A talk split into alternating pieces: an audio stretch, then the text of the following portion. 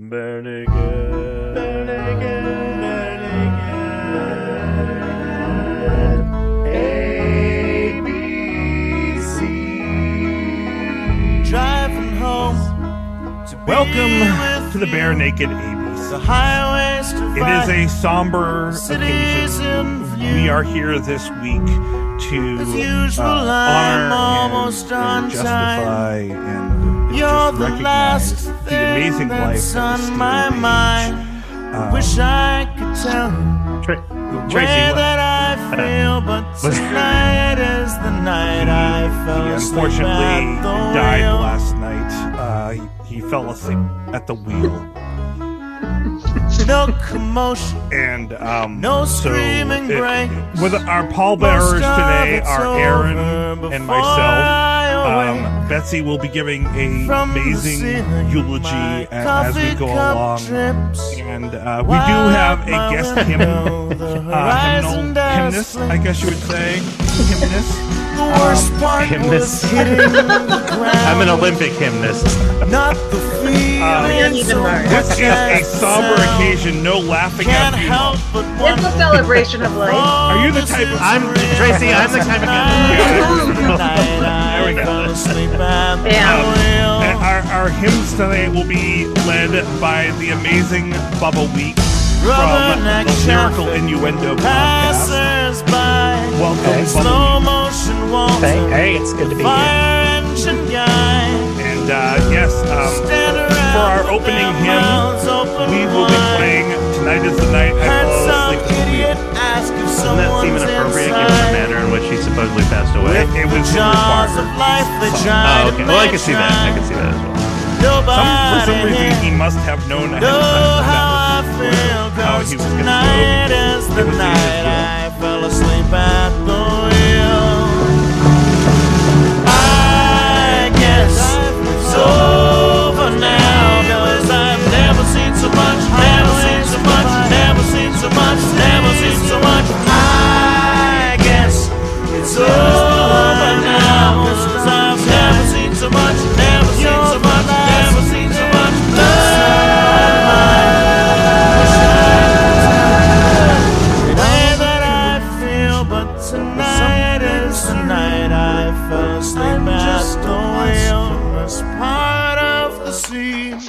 modern day Nostradamus. Now I'm floating Um, so yeah, we're, we're going to discuss this uh, song that I think it's the longest name of a song for BNL. Um, obviously not my world face record holder, but it's, the it's dread. pretty far up there. And you, How long this song is. you're the last thing on And in terms of the track length, actually. You're the last thing on I mean, it's not. It's, it's, it's over five You're minutes. The last thing on my. Depends on how you You're go. the last thing on my mind. still own if you audience my dear audience if you still know indeed what a compact disc was you place this in your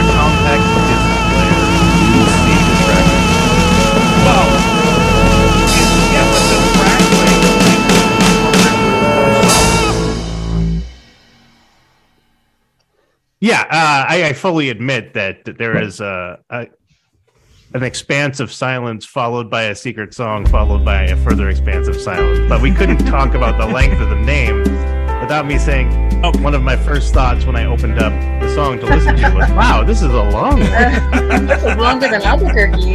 in a gata That's what she Davida, what's going on here? Sorry, I had to throw that one. no no you know i set it up for Yeah, you so. it knocked that one right out of the park. um, so Aaron, I mean, yes you talked about the track length, but um, this is I was hoping you wouldn't ask. this is the last song on this disc. yeah i figured that out given that there's a secret song But what's what's the disc? I mean, this is one of the tougher ones. I mean, it's obviously a Steven Page song. Uh, I think the obvious pun that I made not. last. Oh, was it, is it Page Duffy? Nope. Page Robertson. Saw Okay, okay, no, that's fair. Good luck, jump But you know what I mean. I mean, he's taking the lead vocals. It's very, Much to very our a lot of dark humor in it, it seems very Says much butterfly. of Steven Page. I would say. Um, sunk in I think this the obvious comment I made last week, duration and I'm not mistaken, was Enduration. that this song should be from Maybe You Should Drive. in our Uh, lives. and the, the old timey folk song feel to it could make for a good audio pun for Born on a Pirate. Oh, that burns I'm trying to gauge your reactions here. yeah, Uh, poker face. But the last, yeah, you're like Lady Gaga over here. Uh, the last factor is the album that I have thus far heard the most diversity of style in. And I think that's Maroon. This song kind of feels like it belongs in the same album as Engineers. You know, it's quirky, it's very different, not their kind of their usual genres or styles. So I'm gonna go with Maroon. You are correct, sir. Shivering Thank God. Oh, that had me in the dark. I was really trying to pull you away from Maroon. I, yeah, I, could, I thought you were. Park. You're, methinks that would And she held me When I did. and she showed me Shakespeare the is religion. beauty Uh, of before we talk more about this song, I do want to go over to Bumblebee, and I want to ask you a little bit about your history Inside with, with. BNL. Like, what, you know, where did uh, sun your life intersect with and. Well, I, I think it's, it's pretty much where a lot of people did with one week. You know where I heard them, and I, I you know I love that song whenever I heard it, but it never it never made any me want harm to get people to buy a Barenaked Ladies uh, album. Um, but I, I have heard you know a, a fair number of songs, um, you know, the million dollars, um, and then I can't think of them, but you know, basically they're singles off their like next couple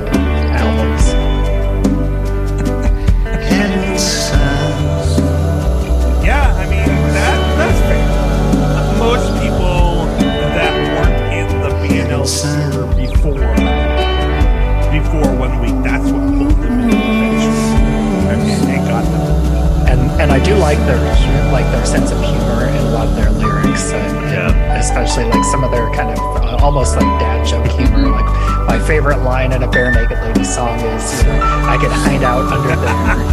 It just makes you say underwear. The first time I heard that, I did actually say it out loud, and I lost my mind. He's reading my mind. Who's that? Brilliant. I mean that that's Ed. Like Ed's dad humor is very well. Whereas Steven Page is known for taking this uh, calm, comical, circusy sort of three-four waltz ballad about a horrific car crash in which the narrator presumably dies. Uh, we should Yeah. probably talk about where this song kind of came from. Um, so it originated by. I'm trying to go down through my notes because I have this stuff at the bottom. Um, it originated that somewhere. It, it- it's hard to know exactly where, but Ed talked about in the book um, on the private, the public stunts private stories. He talked about the fact that this he he was thinking about like what happened in the moments before his brother died in the car crash.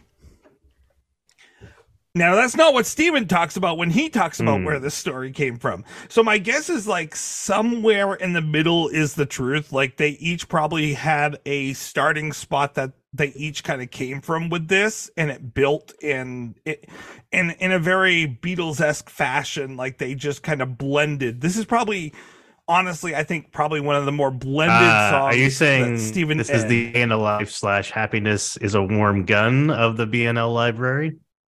I, I would definitely say so, but I would say it's even more blended than a day in the life because like that's just like here's half John's song and then Yeah, happiness is a warm gun is a through in the better example because it comes back and forth and yeah. yeah definitely. Um the what Steven talks about is the twist lyric that we'll get to later on. Mm. um and that was a big thing for for him. Um and and for him well i mean i guess we can get into what this song is about and that's why i was avoiding it um but that's that was what Steven Page focused on was this the the intent of this song um as he was writing it. So um but Ed's Ed's statement of I'm gonna be all right looks around him. Oops, nope, I'm dying. Mhm. Just and he talked about how your body must just flood with endorphins to make the pain go away, and Mhm. for a second you're lucid. Mhm. So I, I mean I I love the way that Ed puts that. Um yeah, it's it's a really great song, I think. But let's let's see what you guys think. What do you think the song is about? Let's break down the lyrics of this song. okay. Bubba, we would you like to start with us? Sure. Um, one one thing that I really loved about this song, like th- this is a song that I'd never heard before you you sent it to me, and I I listened to it a few times, and and the more I thought about it and and uh, listened to the lyrics and and looked up some you know a, a little bit online. I didn't do a ton of research, but I looked up a you know a couple thoughts online. The the thing that really stood out to me is how everything has kind of a double meaning to it. And Mm. and you can really read multiple things to to what the lyrics say. Because you know it it starts out that he's talking about you know coming home to uh to you. And um you don't know uh, there you don't know if this is you know he's coming home to her to break up with her or it's you know someone that he loves and maybe ha- maybe it's like a long distance relationship you know that that's very ambiguous. And then you have the the line kind of in the middle where it's like you know i'm not sure if this is real. Hmm. and so that kind of throws another level to it. So maybe this is all in his head. And the the line you know you're the last thing on my mind that can be read two ways as well. It can be you're the last thing on my mind as in you're the furthest thing on my line, mind mind like i'm thinking about anything else except for you or if you do take the song literally where this is about someone dying in a car crash you could think well that's she was the last thing that he was thinking about before she died Mhm. or before he died And I think it means both.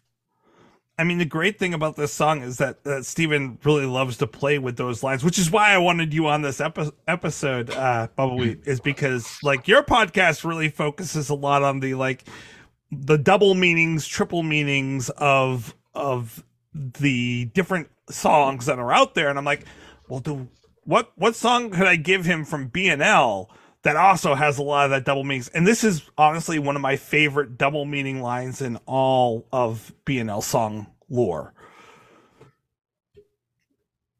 yeah i i can see that and and and yeah it's i've i've you know thank you for uh thinking of this song and and and choosing me to to come on here because i i did i did really love it And and that line, like the, he, it starts off. You're right at the beginning of the song. As usual, I'm almost on time. You're the last thing that's on my mind.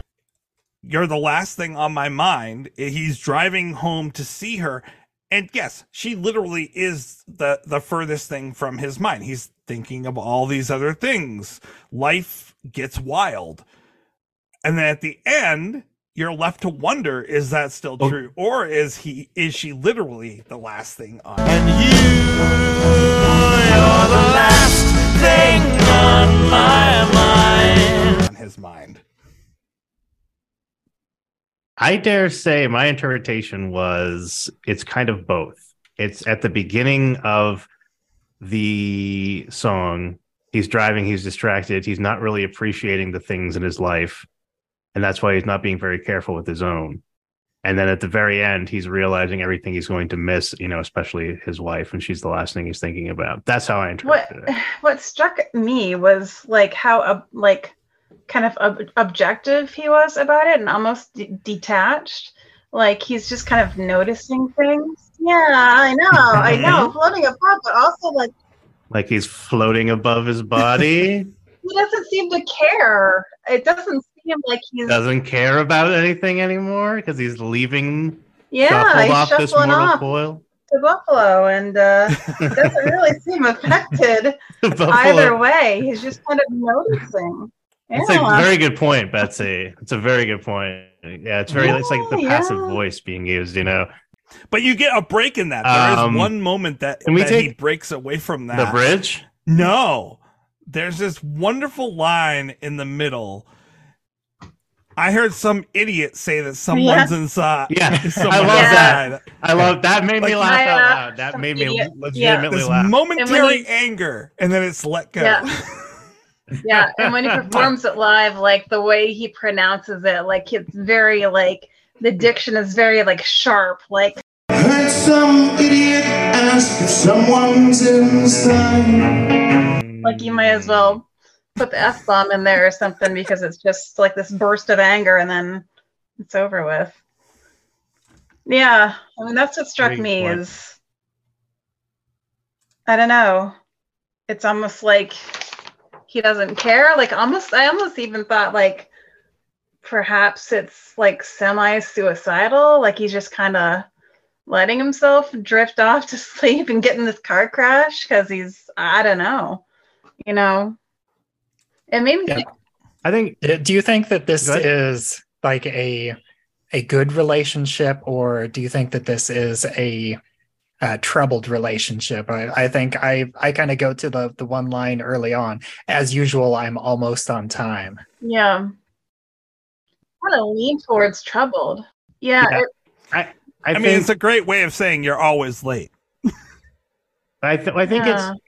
I don't know if I would go to troubled, but I would say maybe they're disengaging. They're not as interested anymore. They're drifting Yeah. apart a little. They're not being as thoughtful, Yeah.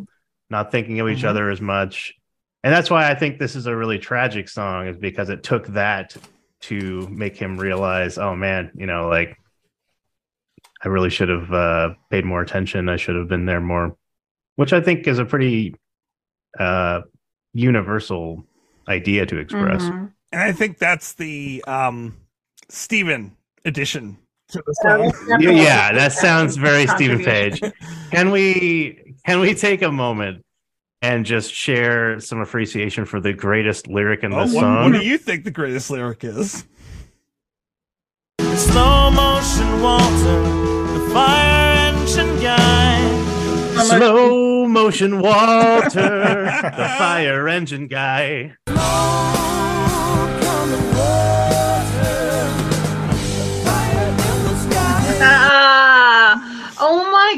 God. Mm-hmm. Oh my god. How did I not notice I that? heard that and I was like, wait a second. That's like a crazy. Yeah, I mean, that was definitely intentional. Oh yeah, no, Wow. that's exactly what it was. That's amazing. Yeah, that that is definitely a deep purple reference. I think I'm gonna have to have my BNL card revoked for that. I, I never I never clicked Well, all I the mean, autographs I'm gonna have to return. the great thing about that line is that it actually does fit in with the rest of the lyrics at Yeah, that Yeah. does. Oh, you know exactly what he means. It, it makes perfect sense. You know, he's like he's seeing things in slow motion, and there's the fire engine guy, and man, I don't know, you're just assigning him a name Yeah. or something, or you know who it is, or it's got a badge or something. But yeah, I mean, like it's just hilarious to me that they made a weird pun rhyme on a deep purple song into, into a lyric that fits so well into the rest of the uh the stanza. Well, there. it's not even a pun; it's a mondegreen. Oh. Like, Pa- I beg your pardon. So we're not talking about Walter Matthau? How long were you sitting on that? How how long were you sitting on that one, Tracy? it, it may have almost hatched. That's how long. Very nice. Um, I like that. But I was also thinking, like, what what always kind of occurred to me with that line was the other piece of that is was that the song that's on the radio that's playing, and that Mm. because of his Ooh. distorted view in the moment, that's what he hears. Oh, that's really a cool idea. I Mm. like them. Could well be. Steven and Ed, we know you listen. Please come on the show. Yes. Clear this up. Only one way to clear it up. there's so many lines in this song that are amazing. Yeah, it's very.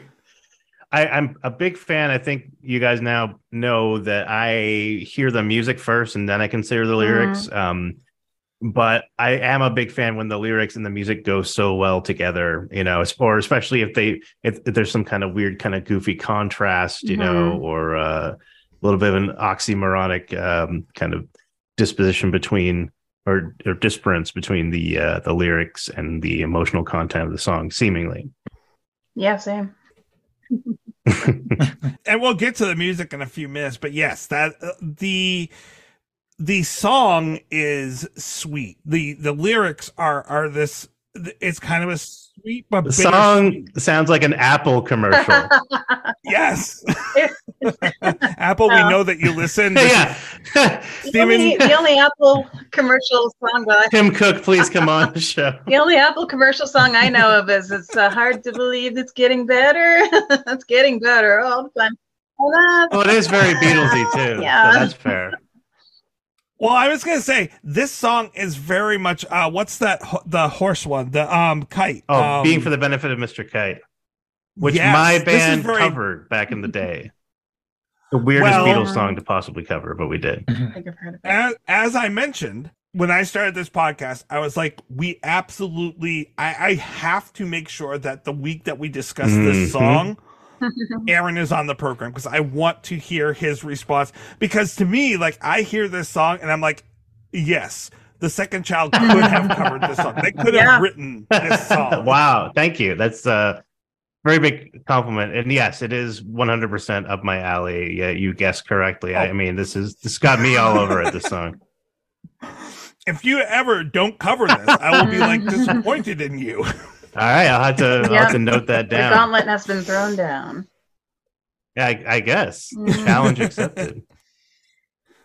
I I really enjoy how Steven takes the time Steven and Ed um take the time to describe like this is the most descriptive I've seen them be of a situation but it fits this song perfectly they're telling the tale of this man's last moments on Yeah. earth and the silly stupid things that he notices You know what? That's an interesting observation, Tracy, because we've often said on this show that Ed tends to do one of two things. He either just makes a bunch of silly dad pun rhymes, or, and I'm not, I'm, I'm oversimplifying here, but to be clear, but uh, or he does what, what I call like, it's all like a musical haiku, right? And he like has these Mhm. lines that are just more generally describing a scene or an ambiance or a vibe, as the kids say, and it sort of just paints a picture in your mind. I think this is a really interesting juxtaposition of that style with Steven's more in your face Mhm. style,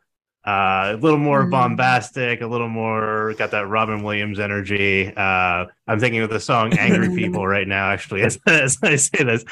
like that's what I'm picturing him. He's got kind of a Jack Black energy about him, you know, sometimes. Uh, Mhm. So it's really kind of funny to see those two styles crash against each other here. You get that darkness and and weirdness from uh, Steven, and then you've got the more kind of storytelling or scene painting element from Ed, and I think it comes together really well. It's a great example of why I wish that they were still together in the band, but I will put that soapbox aside for now. You're not alone, Aaron. Yeah, I, I I do really love the the stanza where they they describe the the accident and you know Mhm. how because that that really does paint a picture of especially if someone like basically falling asleep off like you can really see in your head what's happening like basically this this person fell asleep at the wheel and basically drove off a cliff and then you know they by the time they woke up they were already you know the car was flipping and the the coffee is dripping from the ceiling and the the Mhm. horizon is doing flips out the window and uh, i really loved the, the line um you know the the worst part was hitting the ground not the feeling so much as the sound Mhm. Ah, yeah, yeah, that's brutal. The worst part was hitting the ground. Not the feeling so much as the sound. And, and everyone just had that reaction that I had the first time I heard that line of oh like it's such a Mhm. visceral reaction. I know that feeling because I remember getting a tooth pulled at the dentist and I was completely novocaine, so I couldn't feel a thing, but it sounded like someone was it sounded like a giant was like snapping a tree off like an in the woods inside my mouth, and I was like, An no, no, ant no, was no, itself. no, I Yeah. don't like this. I want Yeah. this to stop. Mhm. Yeah, Very disturbing. it's Yeah. jarring. but yeah, no, I mean, I I would love to see like Christopher Nolan to do a music video for this, where it's got like the Inception weird gravity effects going I, on. I mean, stuff like honestly, the, the first thing that, that came to my mind whenever I was listening to this song, and, and it might just be because like I'm I'm deep in preparation because I'm we're getting ready to do another Oh, you are- podcast on uh, Fight Club, and it, it made me think of the oh, the- the- the fantastic! car crash. oh yeah, and- the near life experience. yes. The- the- well, the like the car crash with them, you know, Oh man, flipping off the road. Yeah. Absolutely. Well, speaking of Christopher Nolan, I, I want to give you a chance to plug your stuff, Bubbawheat. Uh, I I only had time to do cursory searching because Tracy loves to not let us know who the guest is until the last minute. I think it's like so we won't be disappointed if they don't show up. Uh. I'm not sure, but uh, I, I noticed, if I'm not wrong, are, aren't you doing a podcast about Memento right now, which is one of Yeah. my favorite of all time? I adore that film. Yeah, It's right. really Right now. I'm I'm in the middle. Where, where can people um, find that? my podcast is called it's uh it's time to rewind and uh, i focus on uh, that one focuses on time loop movies and tv shows Hmm. and Ooh, i nice. do like deep dives on them and i break them down and one episode is dedicated to one loop of the time loop story and i'm i'm doing memento Oh That's wow. such a memento cool is not idea. like a standard time loop but i kind of explain it where you know leonard is kind of living his own time loop because he's repeating the same like 10 minutes or however long and then his memory resets and so i'm doing memento each Yeah, okay. Hmm. That yeah, totally and- fits. and yeah. so i'm doing like 45 episodes one for each scene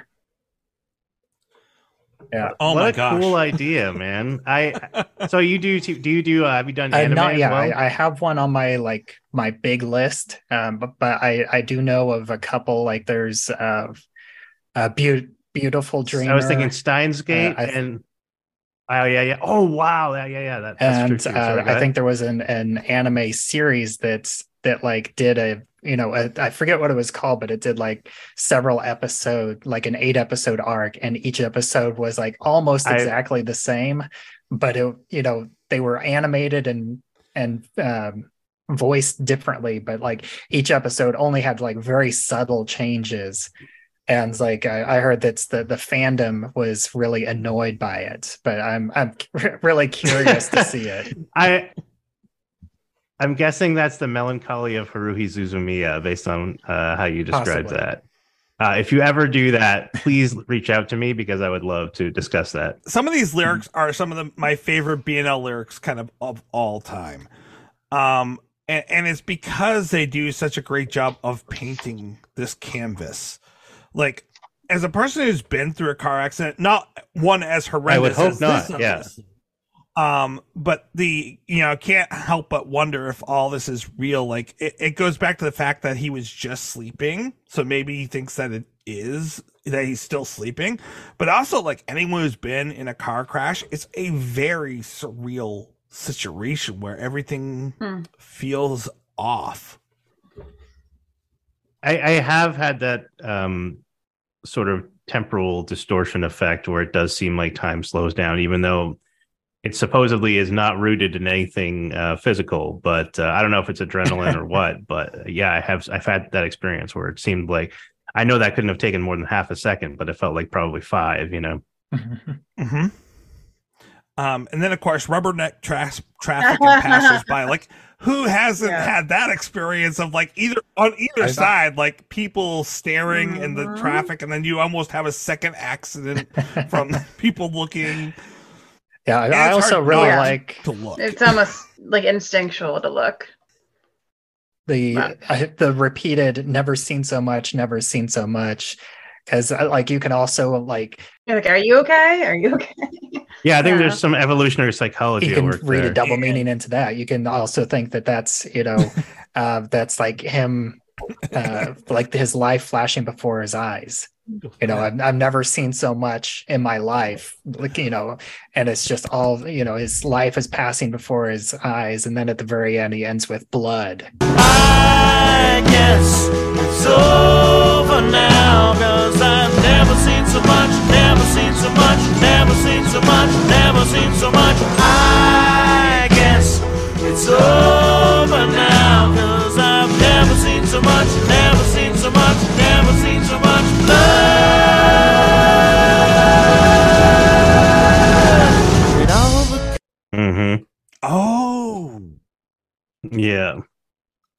Yep.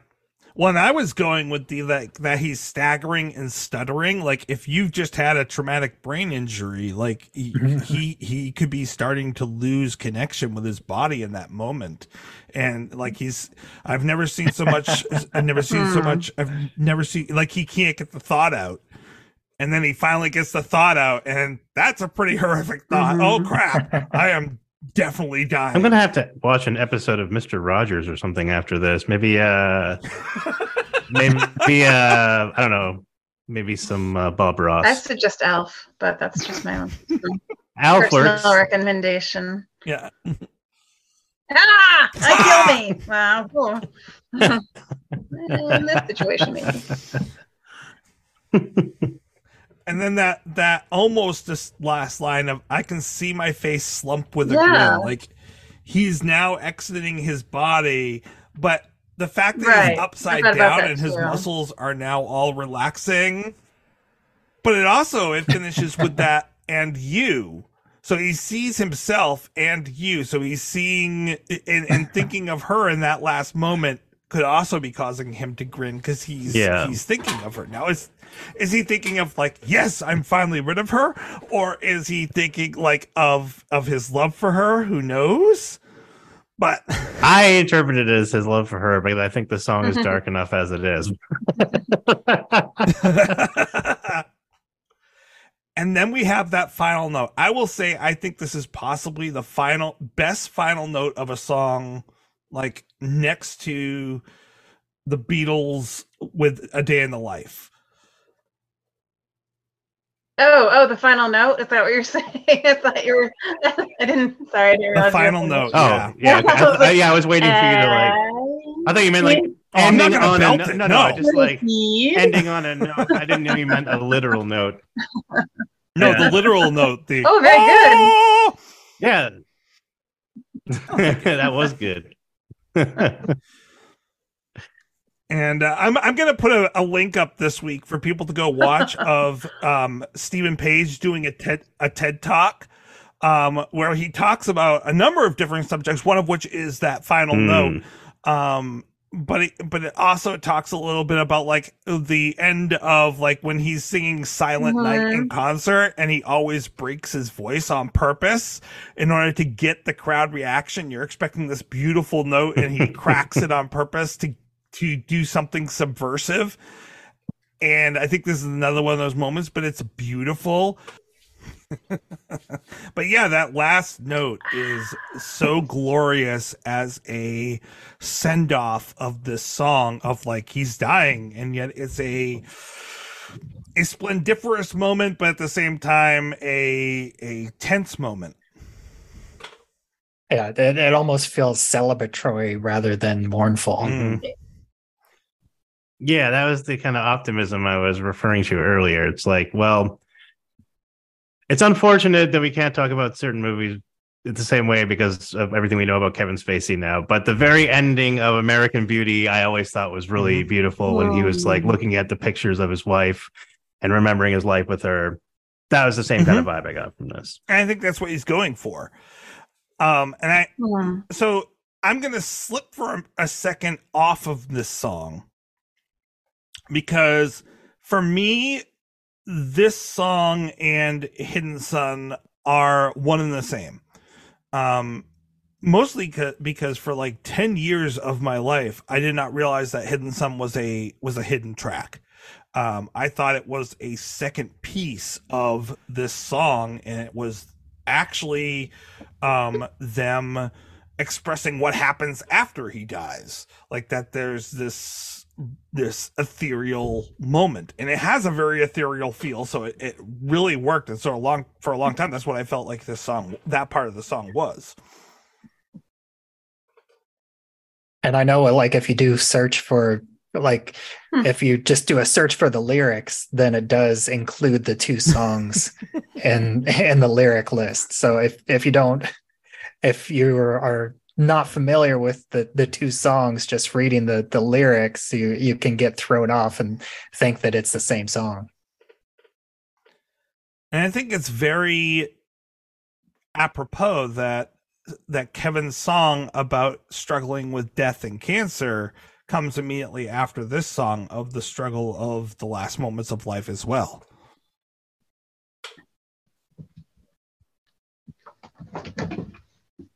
Yeah, Honestly, I agreed. think this is Yeah, that makes a lot possibly of sense. the best end of a album ever.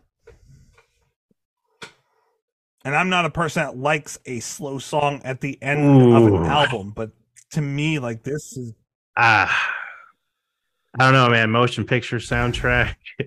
uh there there's a lot there's a lot of beautiful endings albums. I agree this is up there. Um I, I'm a big fan of what the Beatles did with some of their stuff with their uh, vinyl records, Mhm. where the they had that groove that catches the needle That as like a loop, and they would actually put music in there, so it would play on an infinite loop when the record ended. Like that's the kind of stuff that I love. But yeah, I think this is up there. I I can agree with that as well. So maybe top 10. How about top 10? It's a fantastic way to end an album. I totally agree. That it, it- that like you said, triumphant uh, wail. You know, uh, it, it fits in thematically. It fits in with the uh, the aesthetic of the song, which is kind of circusy. It's almost very operatic. You know. Yeah, So, I did. I- I, I- did. You. It, it's funny that you mentioned the circus vibe because I did Mm. get a little bit of the big top circus vibe. Like it, it's subtle, Yeah. but I, I do no, feel it's it's, there, in there. definitely. Yeah. Absolutely. Yeah, absolutely. I know that we kind of immediately jumped over to lyrics. Uh, do you want to break it down? Um, I do. I do Are we want to not- mention one more thing about the lyrics. wow. I- okay, yeah, please. I'm not trying to. Again, this is one here. of my favorite songs. Um, but I could. I couldn't tell. um, Steven did say um, that this song is about not paying attention to what is most Mhm. important in life. Um, it's not about laughing in the face of death. It's not about a fear of death. It's about not about the responsibility of death. It's about the surreal couple of seconds that you realize that you're dying, and in that time, realizing what was most important to you all the time that you maybe weren't paying attention to to begin with. And to uh, extrapolate a little further, not to get depressing, but uh, in an existential sense, we are all, in fact, dying. So it, it's, I think it extends much broader to your life in general. You know, if you're not paying attention to things you should be, whether it's the road or your wife or whatever, um, then yeah, I think that uh, what no matter what the time scale is on, the message still Mhm. fits. Yeah, one thing that that I did also want to kind of bring up because I, I did have an alternate read, which I, I think is a bit of bit of a stretch because I, I do think that it's mostly literal. Um, but I, I kind of like this this alternate read on this, where I think that the the car accident could be more metaf- metaphorical. Um, it could be like a breakup, and and this is like uh, a metaphor for like a a bad or toxic relationship and you know he's driving uh to uh his long distance girlfriend in order to break up with her. And then the car Hmm. accident is this bad breakup. And then his grin at the end is like you know i the, the relationship is dead but i'm happy that it's over Yeah, I mean, people do use the phrase uh, train wreck, I hear more often, but I think car wreck or car accident Mhm. also to describe just a bad situation in general. Mhm. So that's very, very possible. Mhm. Yeah, that's an interesting. Uh, that's an interesting perspective because, like, what Barenaked Ladies do best is is kind of like leave it open to interpretation and multiple, you know, opinions. So, I really love that about this. Related to interpretation, if you get too bummed out from the song, all you can do is when he hits that last note, it reminds me of Adam Sandler's Opera Man. Oh, that's So you can just play that in your head instead. You're like, I'll throw a man in my way. Well, and you know, after that, the perfect song to listen to would be "Piece of Shit Car," because at this point, Yeah, that car is probably a shit piece of shit car. car. um, I'm guessing it was totaled. Yes, gonna go out on a limb. yeah. Um, you mentioned the three four music earlier, the the circusy music, Aaron, and I, I want to talk more about that. Uh, very ap- apropos because car accidents are very Mm. much like a circus; like everyone's going to stop and look at it. Um, I, I'm going to go through the list of what was what what the music actually was, what the instruments were on this, and then I'm going to hand it over to you to Bef- break Before you do that, more. can I make? Can I venture a guess? Okay, go ahead. Yeah, So sure. I heard a number of brass and woodwind instruments. Uh, I had the feeling that at least some of them were synthesized, if not all of them. Yes. But in part, in okay, I, I didn't think so. I thought there was a good mix of both. But in particular, some of those synthesized orchestral sounds sounded like they came from a mellotron. Um, it could be. So Kevin says it, uh, on the notes it says Kevin was Yeah. playing the synth and a sampler. Okay, so yeah, most likely if either a mellotron or like a digital facsimile of a mellotron. Um, I think we've mentioned them before because they have used they have used one at least once before on on one of the songs we've covered. Um, a mellotron is essentially an analog synthesizer from I want to say the 60s, late 60s, early 70s, um, that used actual magnetic tape instead of you know like digital synths like we have today. So it's an analog synth in, in the sense that there's an actual medium or there's an actual the tape. So much like a piano would would strike a string with a hammer, the keys in the mellotron have these tape loops going constantly, and they press them against the tape head to play them at different speeds, which changes the pitch. I know this is incredibly nerdy, but I I love this stuff.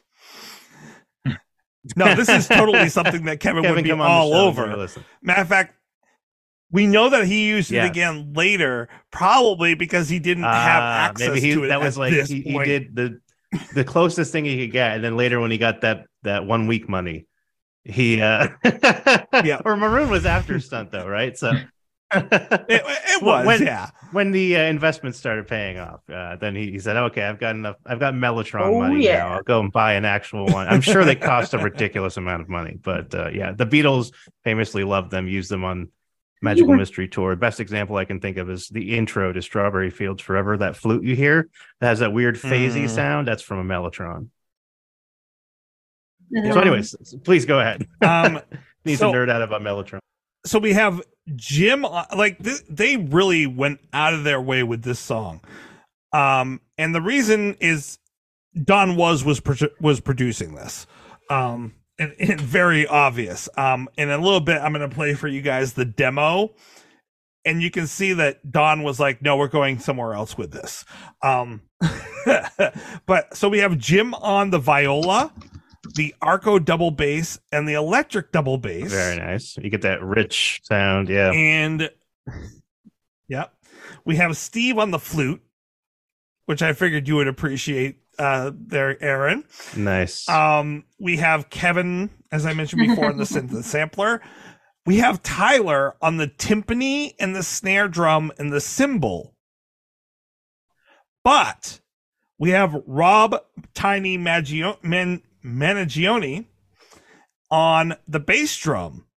So Tiny is the one that he is Tyler's drum Okay. kit manager on the tours. He's the guy that will come out dressed as multiple different things and he will play usually there's a couple different instruments on the side that he will play um and and he's the one that comes out and does that when they kneel, kneel so it sounds like they actually did this is funny because i it reminded me of being in like concert band in like junior high where all i ever wanted to do was play like a drum set you know in the jazz band but you couldn't be in the jazz band unless you were also in the concert band. That's how they get you. So i had to play timpani and i had to play the snare drum by itself and the bass drum by itself that's what it sounded Yep. like it sounded more like a concert band playing but i wasn't sure because sometimes you can replicate that sound but it sounds like they actually did play the the different instruments individually, much like you would uh, in a in an orchestral ensemble. So that was pretty cool.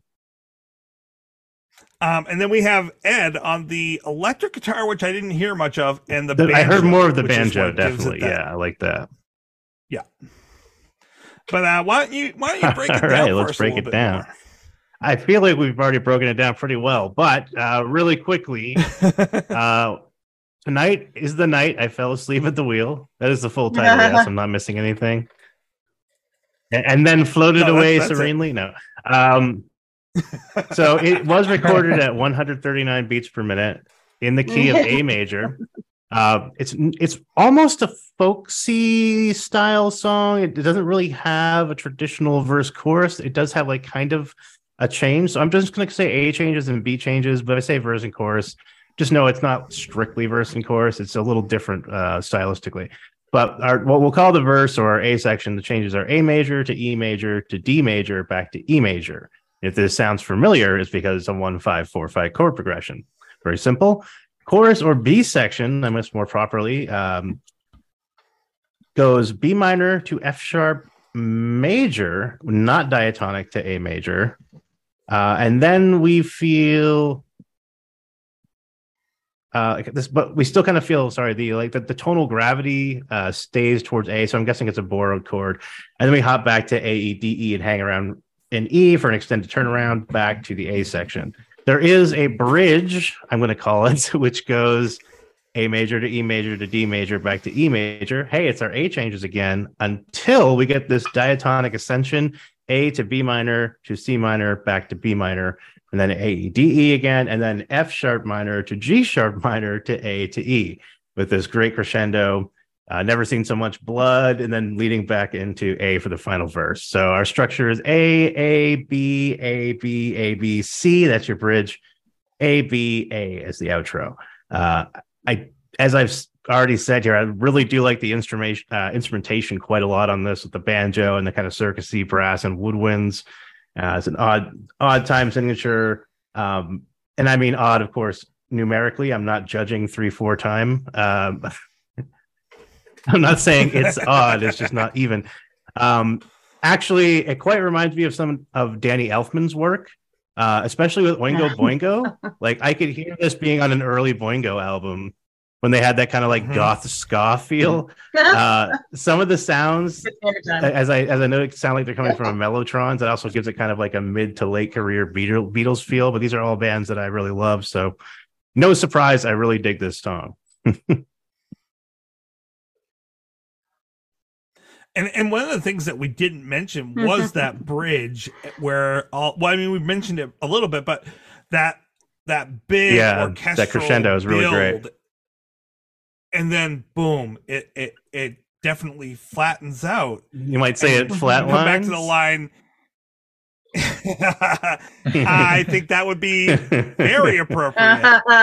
because literally the, the, the like next couple lines are pretty he's flat looking at it from above like he has now left his body like he has died um but i like that next line is all of this confusion there's Mhm. something serene and the music has Mhm. just become very serene What here's the question. What are we going to Good song, rate eh? this in terms of how many rubberneckers? well i i do have a few Oh, more things i want to throw out there Okay, before we get to that i Well, do i have again i love a ton of, I, I love finish. this song Let and so does b&l oh, how many Um, times? So Yeah. BNL has sang this song 106 times.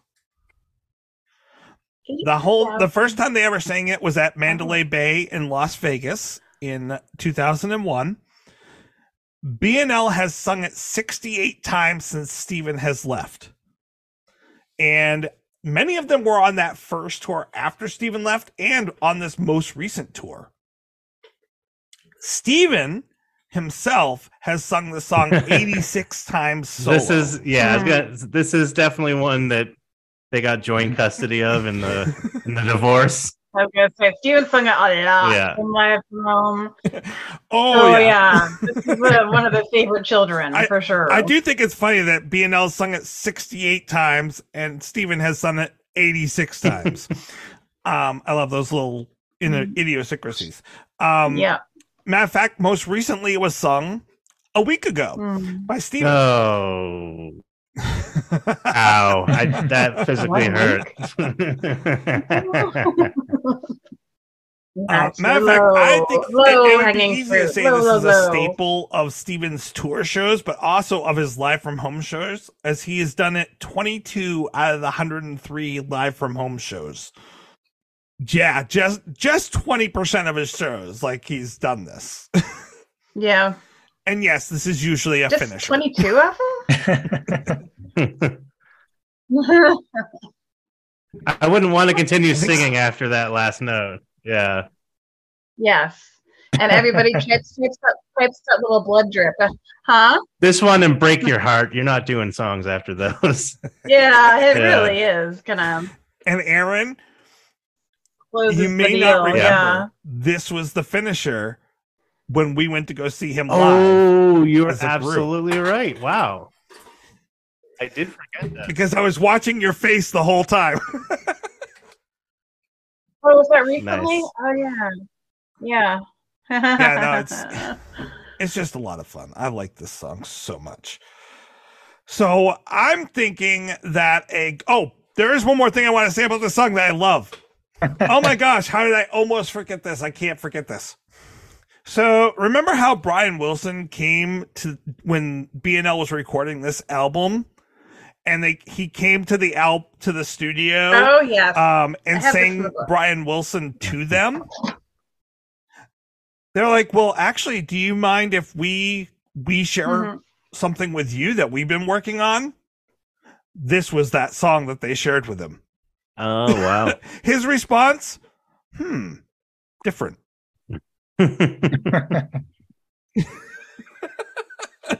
I like different. Ouch. Coming from Brian Wilson, that might be a Yeah, I think he actually. likes different too. So that's probably Too. Yeah. And I don't, yeah, I don't think you all get it on the first pass either. You, it's a song you have to kind of listen to a few times to really like get the So- nuances of it, you know. So I'm gonna I'm gonna play for you guys the and I don't know if they played for him the record version or what they were working on. I'm gonna do a screen share and I'm gonna play for you something you guys may have listened to. I know Aaron didn't because I couldn't share it with him um, because I had the album cover on on the page. Um, but the demo version of this song, like where it started from. Hmm. Um, I I personally think thank God for Don Was um for for changing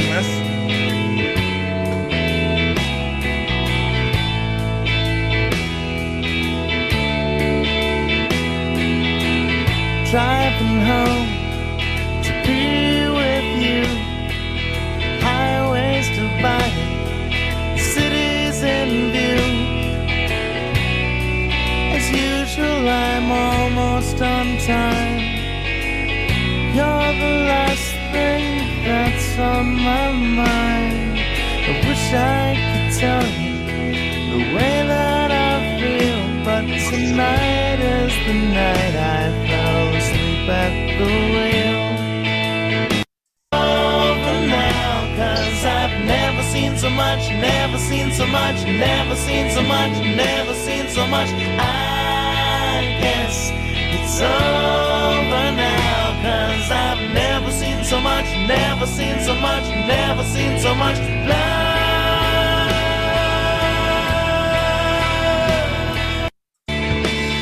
You're the last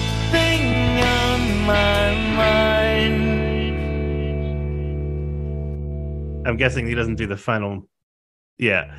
Okay. Oh, it's so much So yeah, I was just gonna say I I not was I was bad, but it's okay with it until the end of the bridge.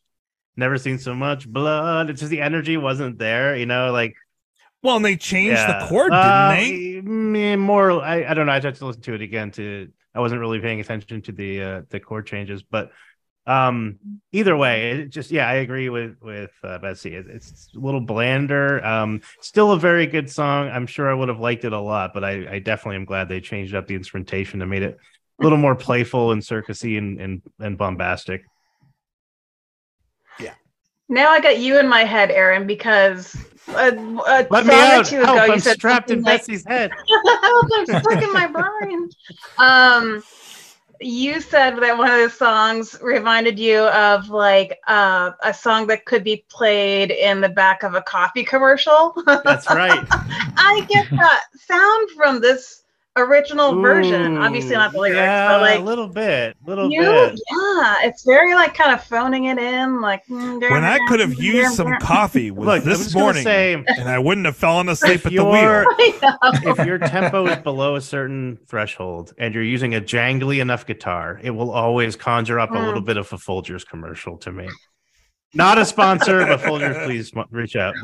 We want that Folgers money. Folgers use this demo along with Uh. along with scenes of a car Um, tumbling. hold on, guys. Can we take a break for a second? I need to go recharge. I need more Folgers. I just can't live without it.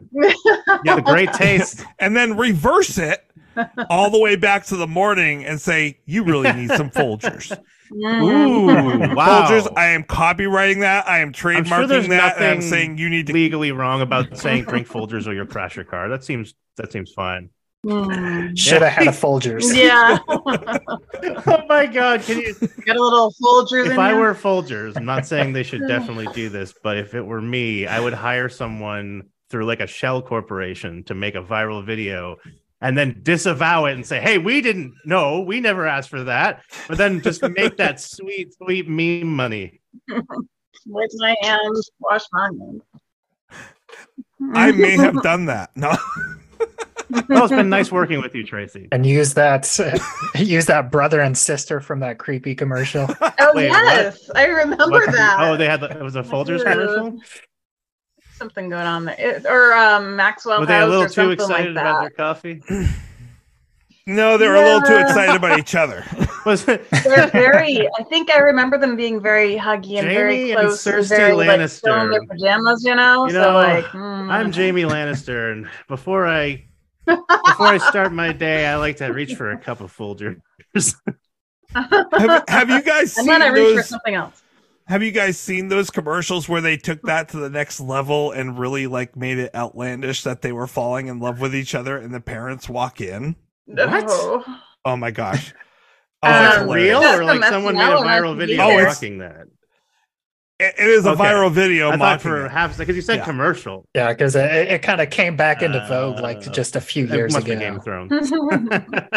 If I happen to find it again, I will send it to you guys because it, it it made me literally laugh out loud. the official coffee of the Targaryen family. Um. So, Aaron, you Yes. were asking. oh, yeah. What what do I want to Mm. rate this? You said something when you were giving us a breakdown that that really hit me. Ex- no, uh, actually, every pun intended. Yeah, please bring it Um, on. And and I am gonna play on the pun that uh, that you probably didn't intend of tonal gravity. How many tonal gravities? because there's definitely gravity I in agree. this song in many Yeah. ways. Um. So I think how, How many, many tonal, tonal gravities, gravities? would be a good way. Wow, we are living this. truly in the eleventh dimension here on Bare Naked ABC. um. Now, Bubbawheat, you probably don't know, but we rate every song from a zero to five. Zero is absolutely wish the song had never been created. It, it was d- make it delete somehow. Um, five is your island playlist. Like you, well, I, five is your like Yeah, absolute cream of can't disappear top five of the world. Um, and and four above would be your island playlist kind of thing.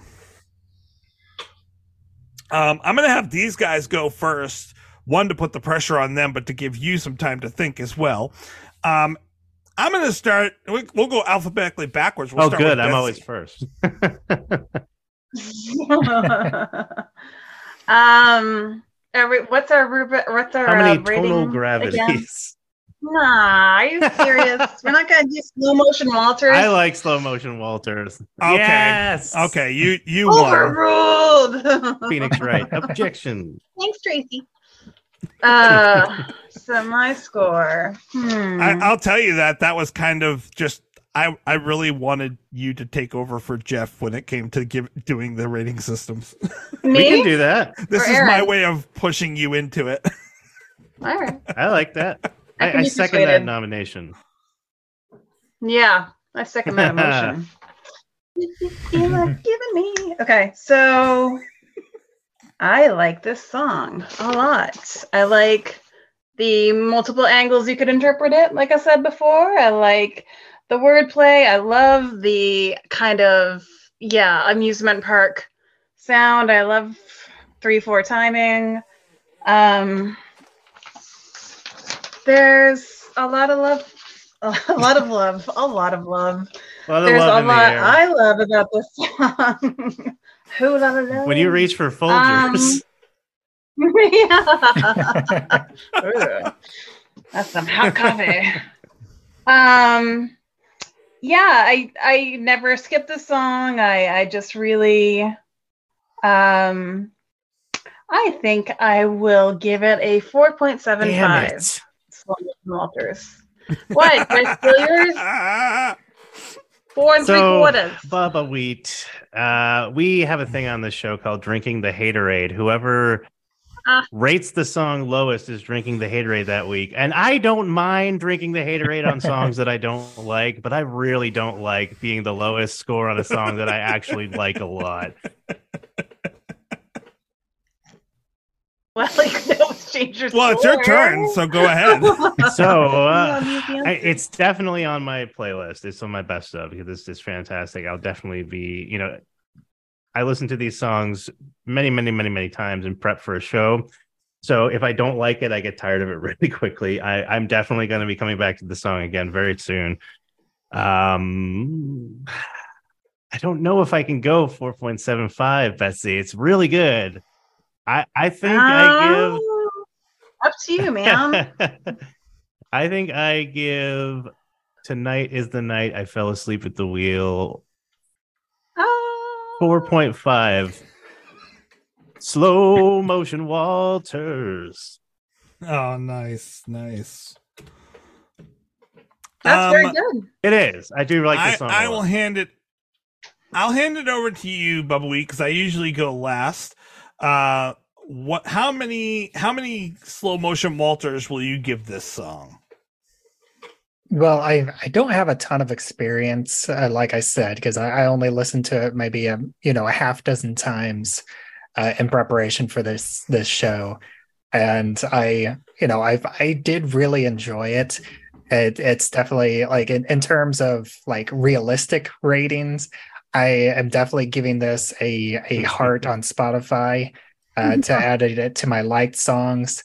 I don't know if I have a specific playlist, and and I I have a a playlist where it's kind of my favorite songs, but it's the the way the playlist um uh, it's called Turn It Up, and it's it's basically if this is a song that came on the radio, Mm, would I that's turn the good. volume I like Mm. that. And if the answer is yes, then it I like goes that on that playlist.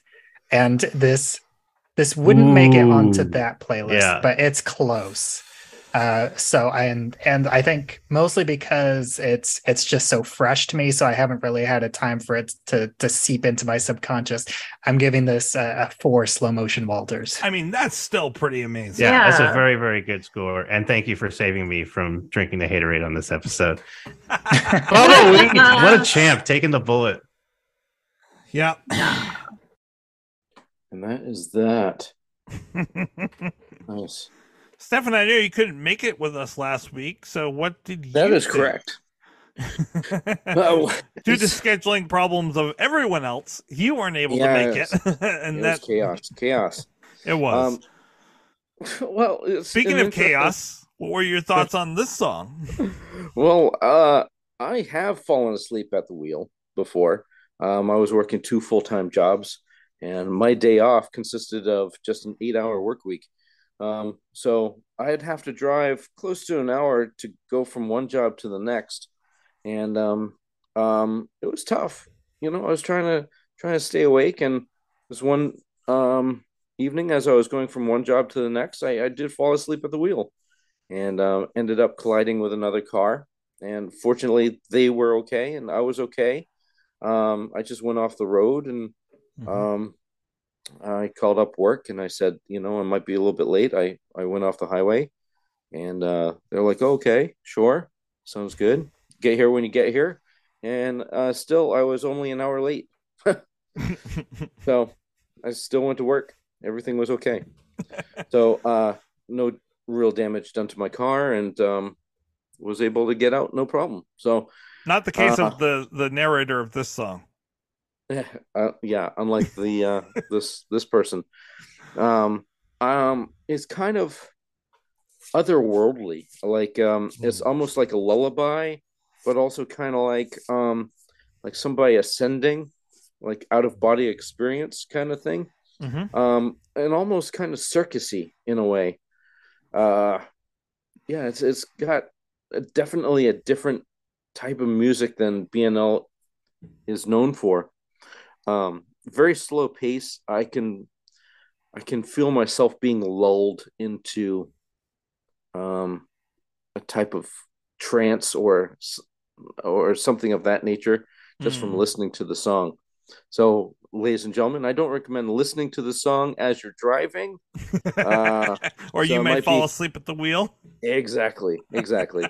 um, I thought it was pretty cool, you know, and uh, the like uh, the lyrics were pretty good about the guy's last fleeting thoughts um, as he passes on, you know, from the from this car wreck, and um, what's going on in the real world as they're taking the jaws of life and trying to take him out, and and then as you know his point of view as he's ascending from the scene, he's able to see everything, which based on uh, you know accounts of near death experiences is it's not far off. So some people see themselves come out of body and um, as they're being revived they zoom back in. Um, it wasn't the case with this particular individual. He kept on going. So um, but yeah that's that's the case you know that's the way it is. Uh, this was not a near death. This was a clear death uh scenario. I thought it was pretty good. Um would I have it on my playlist? I'm not sure. But it's uh it's it's not would I say fun? It's not fun. It's different. It's different and it sounds kind of cool. I think they did a good job with it. Um so I would probably if I was going to rank this, I don't know what the ranking system is here. Um, this week's ranking system ended up being how many slow motion Walters. All right, that's weird. Okay. I would think like Jaws of Life or something. But Well, we we loved the the line "slow motion Walter, the fire engine guy," which is a a uh, mondegreen of the line from "Smoke on the Water, Fire in the Sky." It's what people uh mistook that line to be, and B and L worked it into their song. Oh, okay. I see. So that's uh that's musical jargon. Yeah, so cool. All right, cool.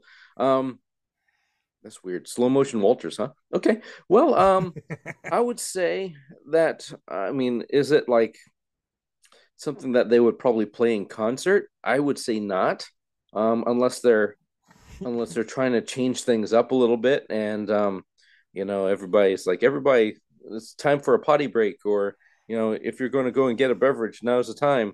Uh, don't forget to stop in at our, you know, merchandise stand and pick up our latest album or, you know, a sweatshirt or something, you know, and they play the song so that nobody's missing anything. Um, what would I rank it? It's- uh, well, I would say, I mean, it's well done. So uh, I'll rank it like, I guess, like a 3.25, I think is above average. It's not astonishing, but it's well done, and but it's completely different than what BNL would normally do.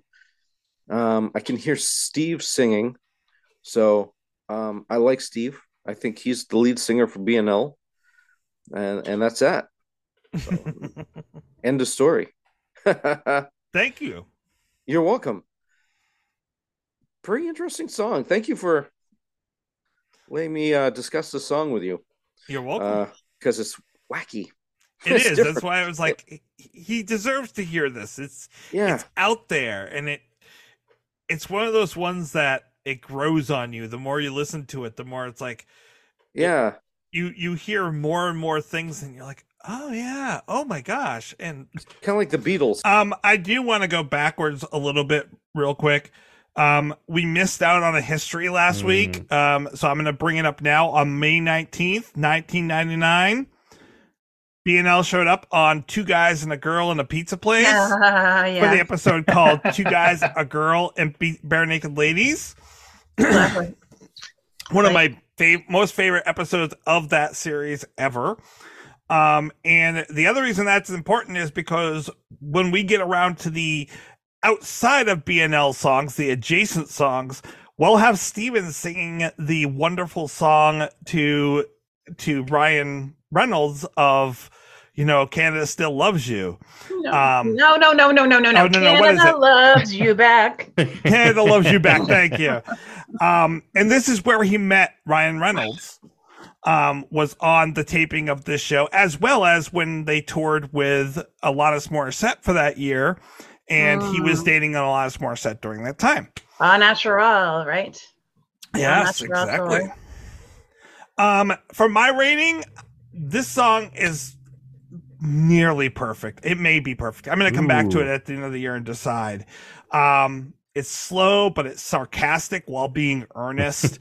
um, it it finishes on the mm, inarguably the strongest note.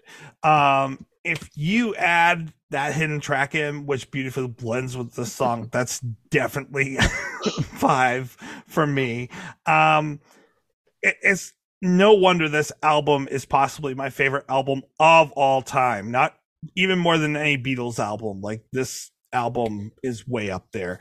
Um, so I'm gonna give this a 4.85 for right now.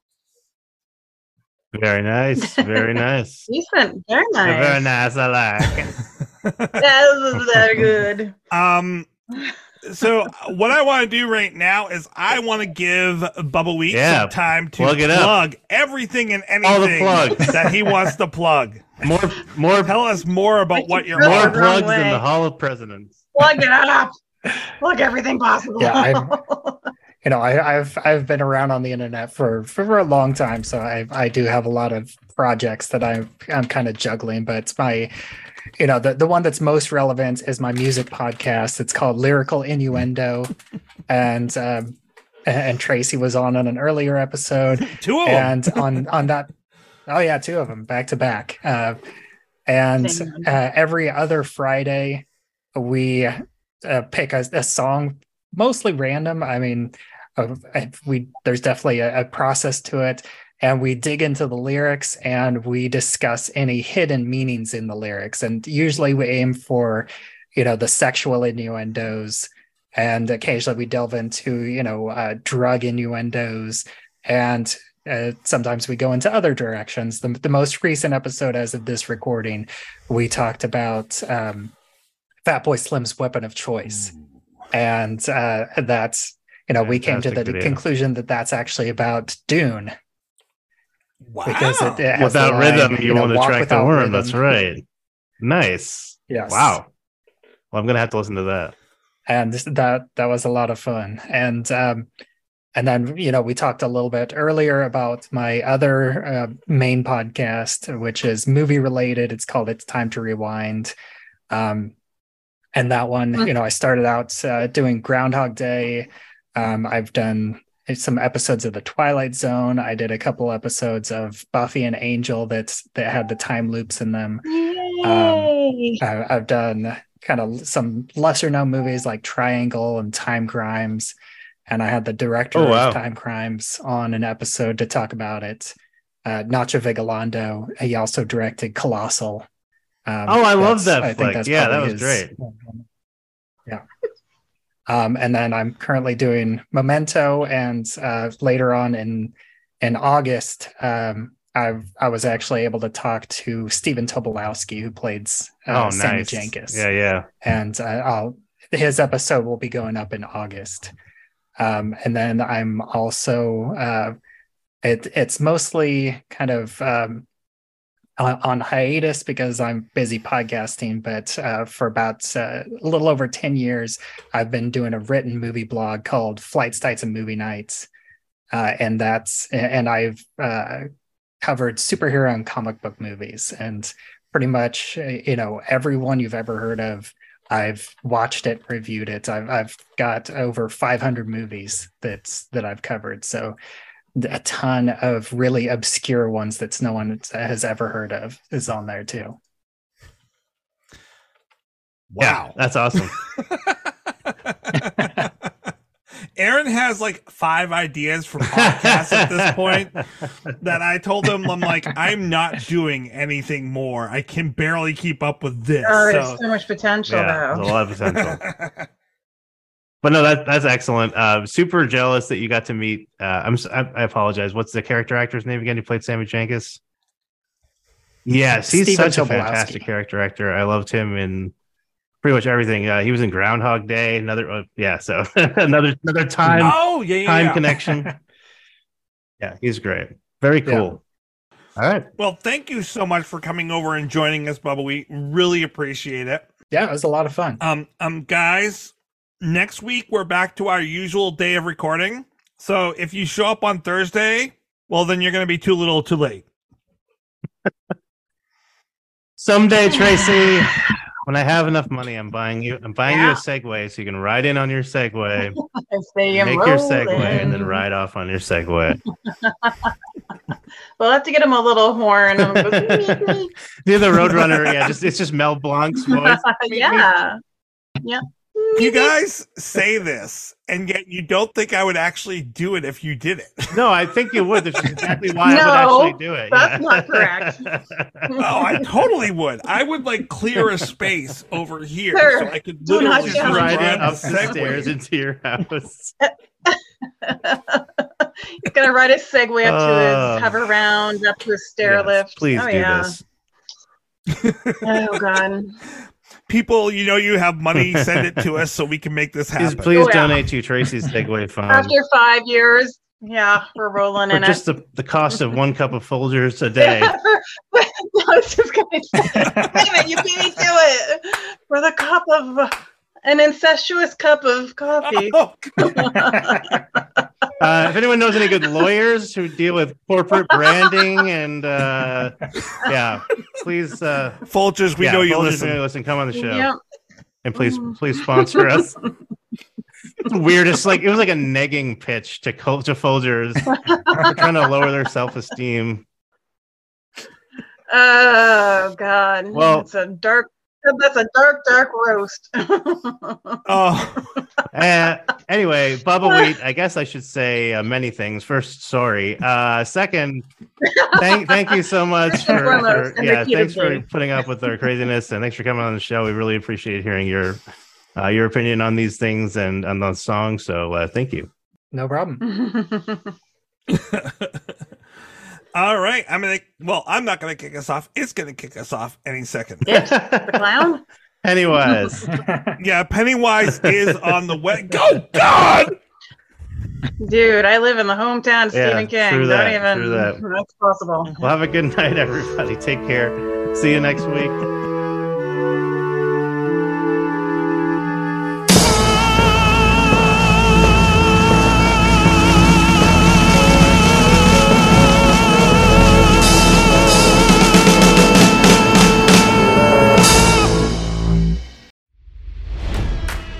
It's NFL draft season, and that means it's time to start thinking about fantasy football. FantasyPoints.com features industry leading experts and prognosticators using proprietary hand charted data to help you score more fantasy points. FantasyPoints.com is the place to go for whatever kind of fantasy football you play. Whether you play fantasy football, daily fantasy sports, or do a little bit of everything, Fantasy Points has the meticulously researched content to guide you to victory. And why wait for the fall? Fantasy Points also covers the new spring football league, the UFL. Join the guru, John Hansen, Scott Barrett, Joe Dolan, and other massive names in the fantasy football universe with an exclusive offer. Use code Pantheon for 15% off any fantasy points package, including the all in package, with access to every article, tool, and data nugget that Fantasy Points has to offer. That's fantasypoints.com and code Pantheon for 15% off at Fantasy Points. Fantasypoints.com. Code Pantheon. Score more fantasy points.